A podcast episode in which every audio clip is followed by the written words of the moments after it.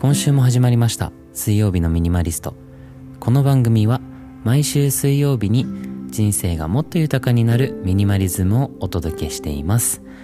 一週間早いですね。もう一週間っていう風に思っています。いやー忙しい一週間でした。あと楽しい一週間でした。最近はですねウェイクボード。あすいません。ウェイクサーフィンというものにハマっていてですねたまたま会った方からえウェイクサーフィンやってるから遊びにおいでよということで週に23回ウェイクサーフィンをやらせていただいております。ウェイクサーフィンというのはですねジェットボートが作る波をサーフィンするというスポーツなんですけども、えー、普通のサーフィンとは違って波を待たなくていい。自分たちで波を作ってそれをサーフィンすることができるというスポーツなので何度も何度も波に乗る挑戦ができて上達が早いと言われているスポーツです。最近はそういうマリンスポーツを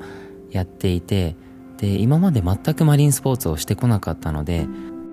できるかなってちょっと不安だったんですけどなんと2回目で立つことができました。普通は2回目では立つことは難しいらしくすごいよって言われてすごくテンションが上がっております。まあうまく乗せられてるだけかもしれないですけどね。乗るのは口車ではなく波に乗れよっていう話ですけどはい。本題に入っていきたいなと思います。ということでですね最近すごくたくさんお便りをいただいております。なのでお話はお便りを中心に話していきたいと思います。1回の放送で全てのお便りを読むことはちょっと難しいかなと思っていますので徐々に全てのお便りを読み上げていくのでお便りをくれた方ゆっくりお待ちください。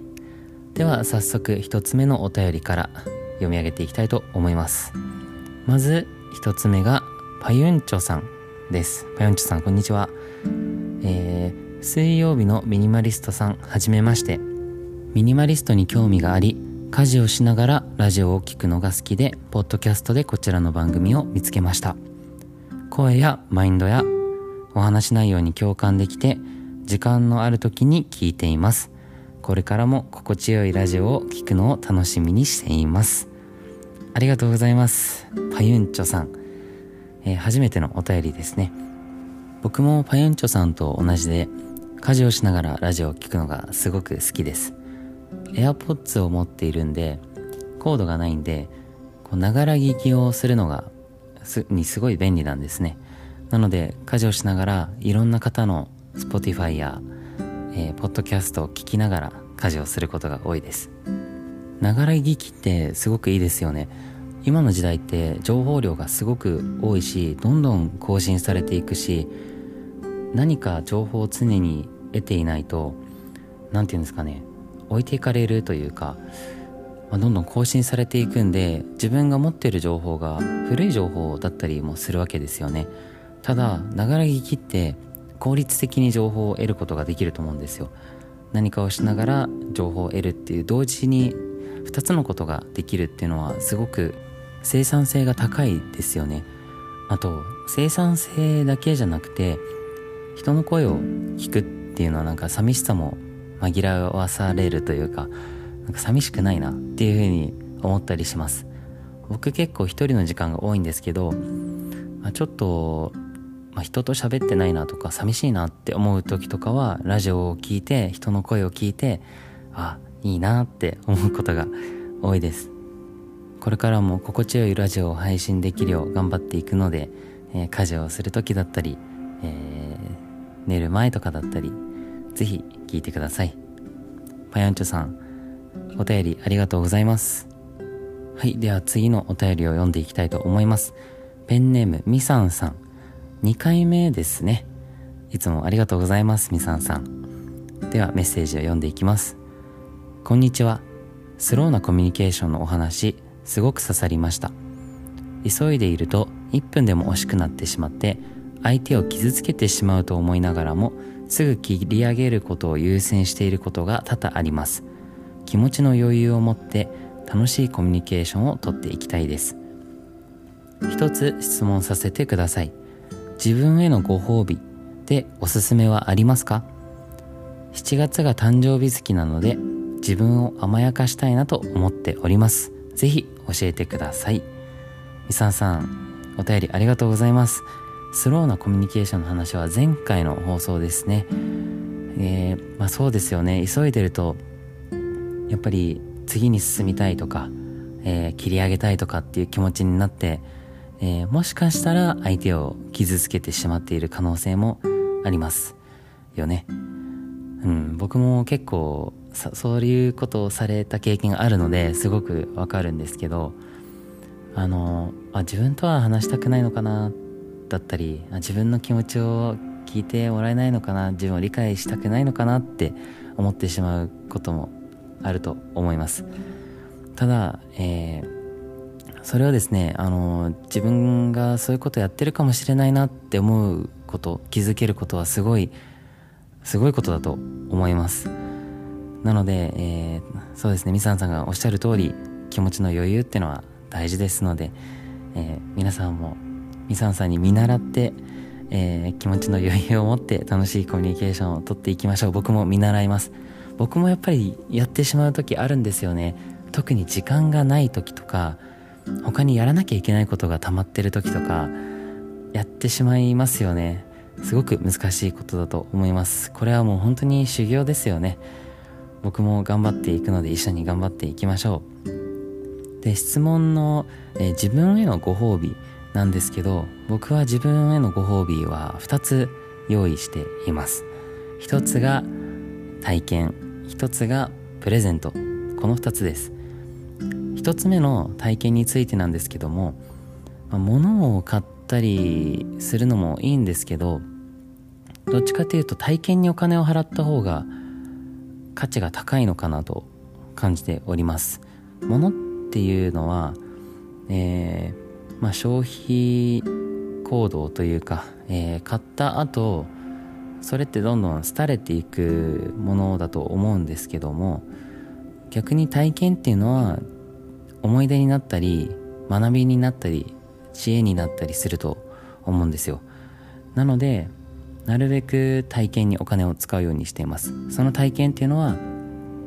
例えば今まで自分がやったことない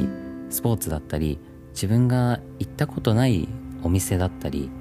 国とか地域だったり行ったことない起こったことがないシチュエーションを求めて出かけるとかかそういう体験にお金を使うことが多いですね。そうするとやっぱり視野が広がる感覚があるんですよね。特にいろんな人と会うとかなり価値観の幅も広がりますのでいろんな人の考え方が学べたりいろんな人がどういう時にどういう気持ちになるかっていうのが学べたりします。イベントとかショーとかもいいですよね。僕この間ドバイにある、えー、シルク・ド・ソレイユに行ったんですけどもそれもすごく素敵な体験でした。こんな世界があるのかとこんな肉体美を持った人たちがすごいパフォーマンスをしていて空中からとんでもない高さの空中からぶら下がって移動していたり小さい球状の金網を3台ぐらいのバイクがぐるぐる走り回っていたりなんかもうびっくりするようなことばかりでこういう技術を高めるために毎日努力している人がいるんだって思うと自分も頑張ろうっていうふうに思いました。あちなみに物にも体験っていうのは含まれている場合があると思います。例えばですけど僕はなるべく毎日使うものは最新のものを買うようにしています。例えば iPhone も iPhone13 Pro を買ったりとかしたんですけどそれを買うことによって今の世の中の流れとか今の人たちが求めてるものみたいのも体験することができます。物のデザインだったり形だったり iPhone だったら画面のサイズだったりどういうカメラの画質だったりっていうのを人は求めてそれを買ってるのかっていうのを自分で体験することができます。これはちょっとビジネス寄りになってしまうんですけども、まあ、ビジネス寄りじゃなかったらどっちかというとアート的な体験を自分のご褒美として持っています。そしてもう一つなんですけどもう一つがプレゼントです。これは自分へのプレゼントではなくて他人へのプレゼントっていうことが多いです。自分へのご褒美って考えると自分のために自分に何かするっていう発想になることが多いと思うんですけども、えー、実は人って他人に何かをしてる時の方が幸福度が高いと言われています。人は社会的な生き物なので自分だけハッピーで周りがアンハッピーだったら結局自分は継続的にハッピーで居続けることは難しいんですね。なのでなるべく周りをハッピーにするという行動をとるようにしています。例えばですけど僕は後輩を飲みに連れて行っておごったりするのが好きです。みんなで楽しくお酒を飲んで美味しいものを食べてで楽しい話をしてたくさん笑ってそして最後に僕が出すと。これって究極のご褒美だと僕は思っています。後輩だけじゃなくて大事な人に対してもそうだなと思っています。一緒にちょっとおしゃれなレストランに行ってご馳走するとか素敵なホテルに行くとかそういうのがやっぱりご褒美なんじゃないかなと思っています。最初の体験とこのプレゼントっていうのを組み合わせると誰かを体験に連れていくっていうのもありかもしれないですね。一緒にミュージカルを見に行ったりとか一緒に美味しいご飯に行ったりとかそういうのも自分のご褒美なんじゃないかなと思っています。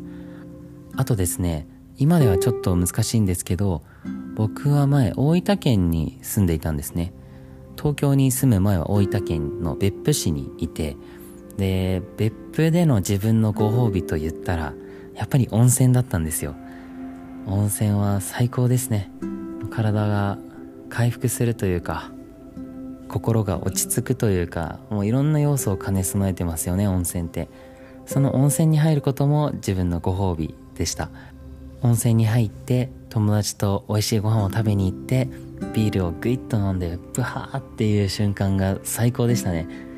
日本にいる方は是非温泉が近くにあれば自分へのご褒美として行ってみてください。あと温泉の話をしたらどんどん出てくるんですけどサウナとかもいいですよね。サウナに入って水風呂に入ってでお湯に浸かってみたいなところも僕はすごい好きでした。ドバイではちょっとなかなかそういうとこはまだ見つけれてないんですけど日本に帰ったら絶対やりたいなと思っています。えー、ミサンさん参考になったでしょうか？